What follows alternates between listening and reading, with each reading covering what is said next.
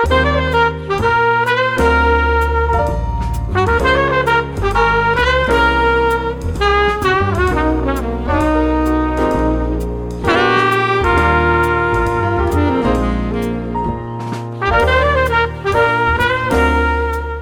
to the Arts Entrepreneurship Podcast, Making Art Work. We highlight how entrepreneurs align their artistry, passion, and vision to create and pursue opportunities to capture value in the arts. The views expressed by guests on the Arts Entrepreneurship Podcast are solely their own and do not necessarily represent the views of the podcast or its hosts. The appearance of a guest on the podcast, the venture they represent, or reference to any product or service does not imply an endorsement or recommendation by the podcast or its hosts. The content provided is for entertainment and informational purposes only and does not constitute business advice. Here are your hosts, Andy Heiss and Nick Petrella. Hello, podcast listeners. My name is Andy Heiss. And I'm Nick Petrella. Martin Cespedes is joining us today.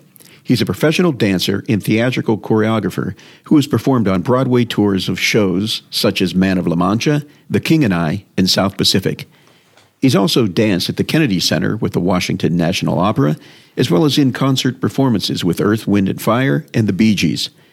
As a choreographer, his credits include musicals at Porthouse Theater, Cleveland Musical Theater, the Great Lakes Theater, and the St. Louis Repertory Theater. Martín is a proud member of the Stage Directors and Choreographers Society and the Actors Equity Association. Glad you could spend time with us today, Martín. Hey, this is uh, this is going to be fun. it's going to be a good time. Excellent. Well, let's begin by having you tell us where you're from and when you started to dance professionally.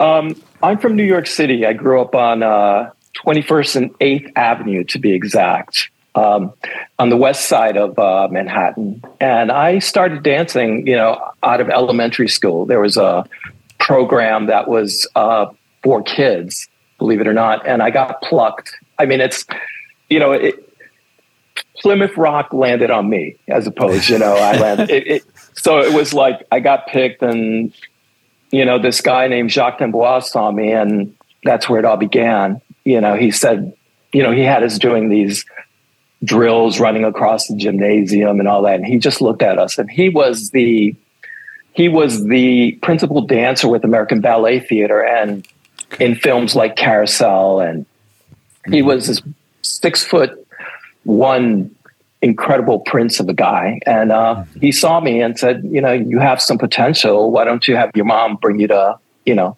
to Lincoln Center and have you, you know, dance? So, yeah, I kind of, I did it in hiding for a long time. I mean, I had my tights hidden in my coat, you know, the whole bit, you know. But uh, I started pretty young and then from there it just moved on. How many shows would you say that you've choreographed at this point? Well, wow, that's a fabulous question. Uh, you know what's well, funny so is I'm asking because I was reading your looking at your your list. I found a list somewhere on the website, and I'm sure it's not comprehensive. And I was thoroughly impressed by yeah. how many shows. So, do you have well, any idea? I I don't. I started uh, really choreographing stuff, and believe it or not, in, in 1976, I was doing okay. stuff at that age, you know, and uh, wow. professionally in '77, I was uh, I was on a show. Believe it or not, uh, it was a disco show that was uh, that was called Dance Fever out of Hollywood, and I was there in '78 and '79, and you had people like Erik Estrada, Melba Moore, Olivia Newton-John as judges, and. Uh, it was very surreal because it was Merv Griffin Studios, and I had choreographed my own you know, routine for my partner and me at the time. So I'm, I'm going to say if I, you know, I asked my, my partner and she said, you know, that list goes on. You probably hundreds and hundreds of shows. I think I've directed now like 50, like over, over 50 shows that I've directed and choreographed, yeah. you know, and small. So it's a long list. This it's a, it's a huge list, and with that many different shows, how do you um, how do you continue to find inspiration for every show? Or is it kind of a balance of inspiration and just kind of get the job done sort of um, approach? You know, it's it's this fire in the belly for me. You know, I it's the process, it's the timeline that I have to, you know, I love working with the with the with the wolves of the clock, you know, at my ankles. You know, I love being able to challenge myself working in a different environment. You know, whether it's the stage is different, the sets are creatively challenging for you at times. You know, mm-hmm. how am I going to have this guy dance on a bar? in a scene in a film you know so um, i love the challenges and I, quite honestly that process gets excited every time i read that script if i get a script that you know especially lately i've been getting wonderful scripts you know sent to me and, and wonderful projects um, so i don't think i've you know, I just simply wouldn't be there anymore if I if I wasn't as happy as I am. I'm still I'm still that kid, you know, sleeping on the fire escape, watching West Side Story, you know. That's great.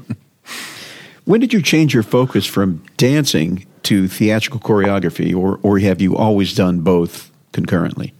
Um, I've always done both, um, and you know, my friend called me, and he's a television actor, and he said, you know, if you if you get the nod to get back on stage and do eight shows a week, could you do it? And I said, the pleasure I have of being in that condition almost takes the pain away. You know, there's other challenges. There's other, you know, it's like being able to turn the lens and now me paint from the outside in as opposed to being being part of the paint you know? So mm-hmm. it, it's really um that's good. I don't miss it because i feel like i'm when i'm in a studio with these young actors and they're flying through space it i don't feel any different you know? It's it's a peter pan thing maybe you know?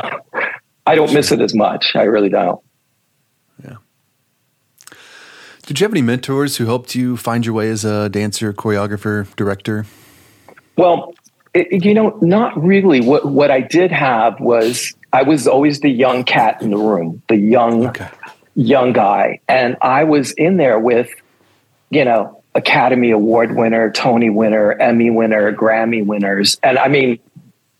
You know, you could see my whole back wall is is all you know all these guys I worked with, and they became mentors in each show because I watched uh, how they rehearsed. I watched that they always brought a head full of ideas.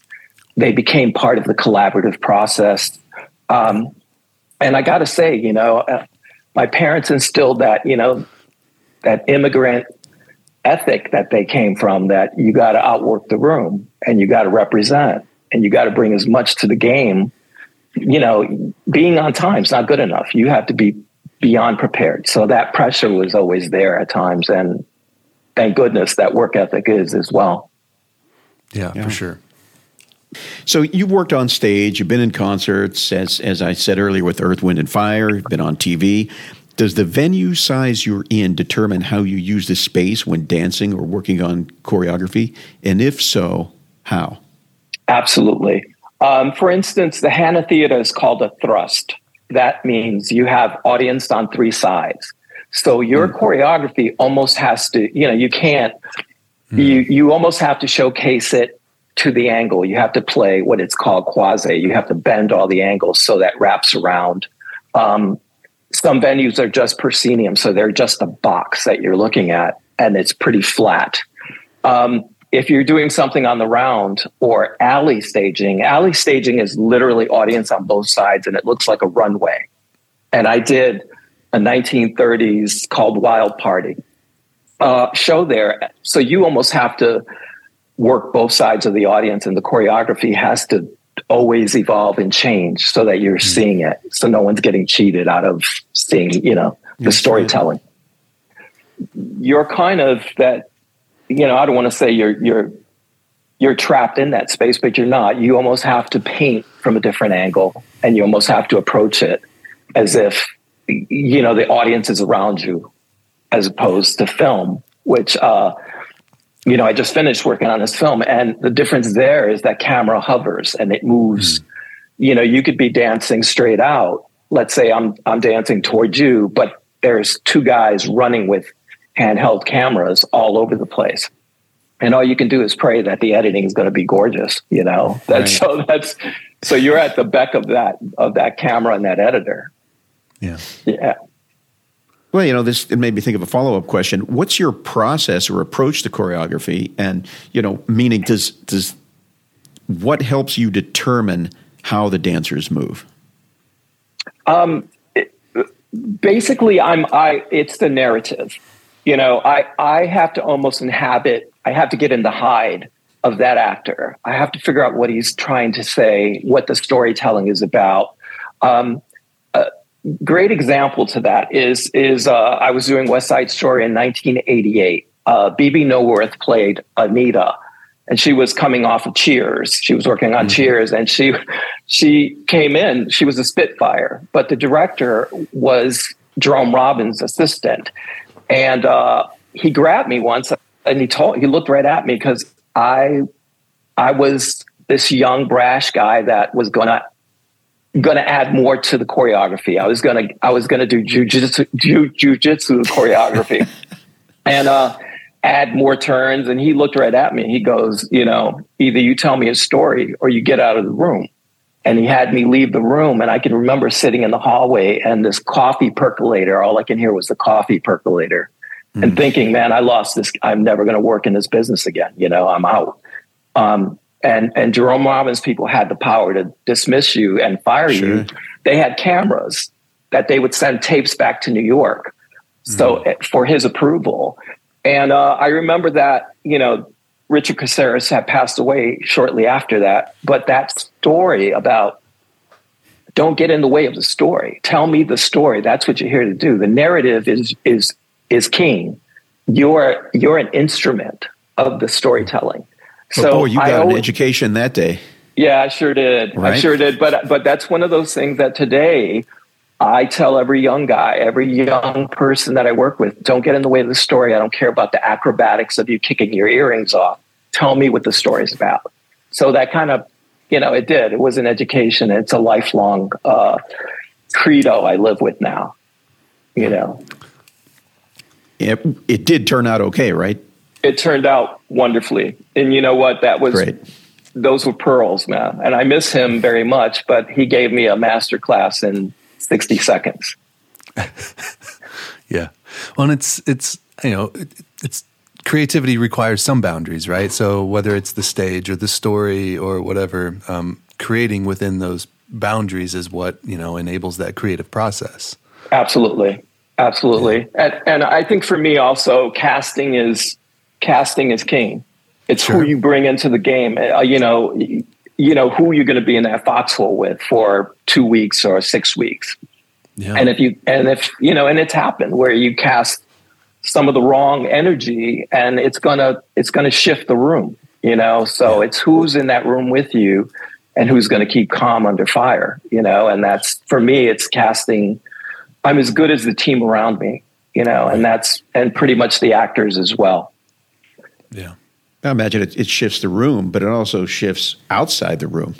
Yeah. When you yeah. work rehearsals and interacting with people at dinners. Absolutely. Right. And it's on tour. That's, that's surprisingly, that's one of the things uh, producers and casting agents do is they look at who, who's able to do eight shows a week get on a bus on uh, on Monday, go to the airport, and go to another city. Twenty six cities in you know in a year's time. You don't know where you're at anymore. You know the same set. You don't know. Am I in St. Louis? Am I in right. Reno? and so you don't. You know people people can can be you know can be moody. So they really look for that demeanor and for yeah. those people that are going to you know be calm and you know because it is it's in the negative space where theater lives. It's not when you're on stage. It's in the hotel room or walking down the street. You know, it's yeah. you gotta you yeah. gotta know how to have some really calm, om, meditational people. Man, you know. Yeah, you made me think of a story. I was this many years ago. not going to mention the place or the tour, but it was a national tour and you know they bring in basically a rhythm section and then they hire everyone else right mm-hmm. when you're mm-hmm. when you're playing so i was playing percussion on this the music director gets up basically says look and i'll clean it up for you i just got off of a bus i don't want to read this more than once yeah let's go right and you can just see it's like oh that set the tone yeah it is and and and you know he's probably been on that bus for quite some time you know and exactly traveling is a monster, you know, especially, you know, on the road. And you did that for a while, right? Uh, you're you're per- currently based out of out of the Cleveland, uh, Ohio area, but uh, there was a time where you were doing some national touring, right? I was doing a lot of national touring. Um, I, I think like for like four national tours in in whole, but it's the long, you know, the, those long tours, the tours that just seem to go on and on. Um, yeah, I was in King and I. I did the national tour of King and I, and that ran for over a year. Oh um, West Side Story, South Pacific, um, you know, and smaller regional tours. So, sure. but the long ones are, you know, it's like the circus Ringling Brothers coming to town, you know, with with yeah. like eight buses, you know, eight eight trucks full of sets and you know, and yeah. and you see the process. You learn a lot about watching a show mechanically, you know, how how the how the sausage is made, so to speak. You know, you see it behind the scenes and how many people are behind those scenes making you look good. You know, it's one of those things that you have an appreciation for the process itself, the technicians, the creatives. You know, yeah. but uh, yeah, I, I'm I'm happy to say that I have no desire to get back on the road, and I love living where I'm living. I love having, you know, this the calmness and uh, and I get in my car. You know, the furthest I'm going to drive is 50 miles to Kent to rehearse for Porthouse at the moment. You know, so yeah, yeah. Sure. So, at what point did you decide to kind of stay put? Was there something that happened, or was it just you're tired of touring, or? I think I was. I think I was tired of touring, and I think what I wanted to do is establish myself more. Sure. On the other side of the table, production wise, you know, I. Uh, uh, my union, SDC union, has helped me a lot with that because they they were saying, "Man, you have incredible credits." He goes, "Why don't you start painting it now? You know, no, you know, you've worked for some of the great people in the business. Why don't you start creating your own legacy here now? Because you could do it." And uh, so they gave me, you know, they they gave me some inspiration, and I thought, man, it's fun to to be able to do a show and have the flexibility to move to another venue or to another theater and start a new project as opposed to have to live in that theater for the next 12 weeks or so. Sure. You know, that kind of touches upon the next question. So you've been in the business for many years. How, do you get gigs because of personal relationships you've built, or do you have to submit materials? How does that work? Um, I, I, it's all recommendation now for me. Um, I, if I'm really after something that I really challenge myself to do, such as uh, work on an opera or work on a film, I'll reach out to certain people through uh, friends of mine who say, mm-hmm. you know, this is the casting agent for uh, Dancing with the Stars. They may need a choreographer for next season. You know, wow. look into that, send them, you know. But most of it is coming, you know, I got a feature film offer basically because I had worked with this young actor who played Seymour in uh, mm. in uh, uh, oh my god, I can't even think. Show. Little Shop of Horrors, yeah, and he is now uh, Keith Gerchek. He is now a director and writer in Hollywood, and he said, "I just got greenlit for this film that's going to film all around Cleveland."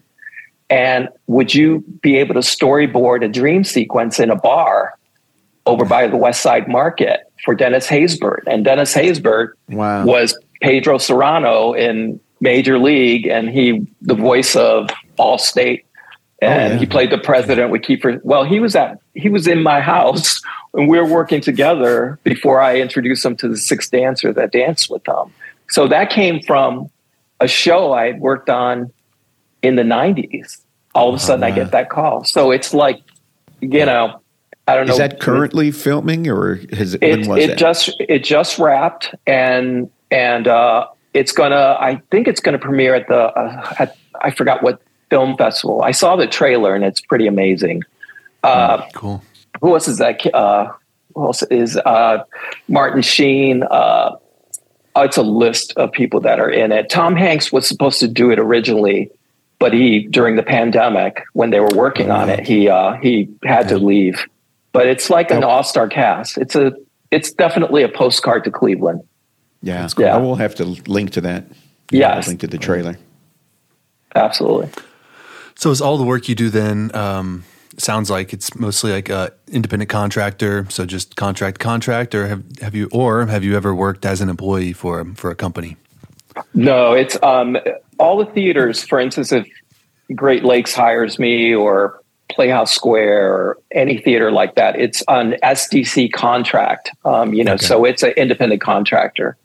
Yeah, I just finished a a series of master classes at Hawken yesterday. They wrapped with young high school kids, and uh, and they wanted, you know, they hired me to come in and work to teach them Broadway choreography, so to speak, you know, from different shows, and um, and that was an independent contract, you know. Sure. So, but most of yeah. them are like that because it has and to go said, through the union.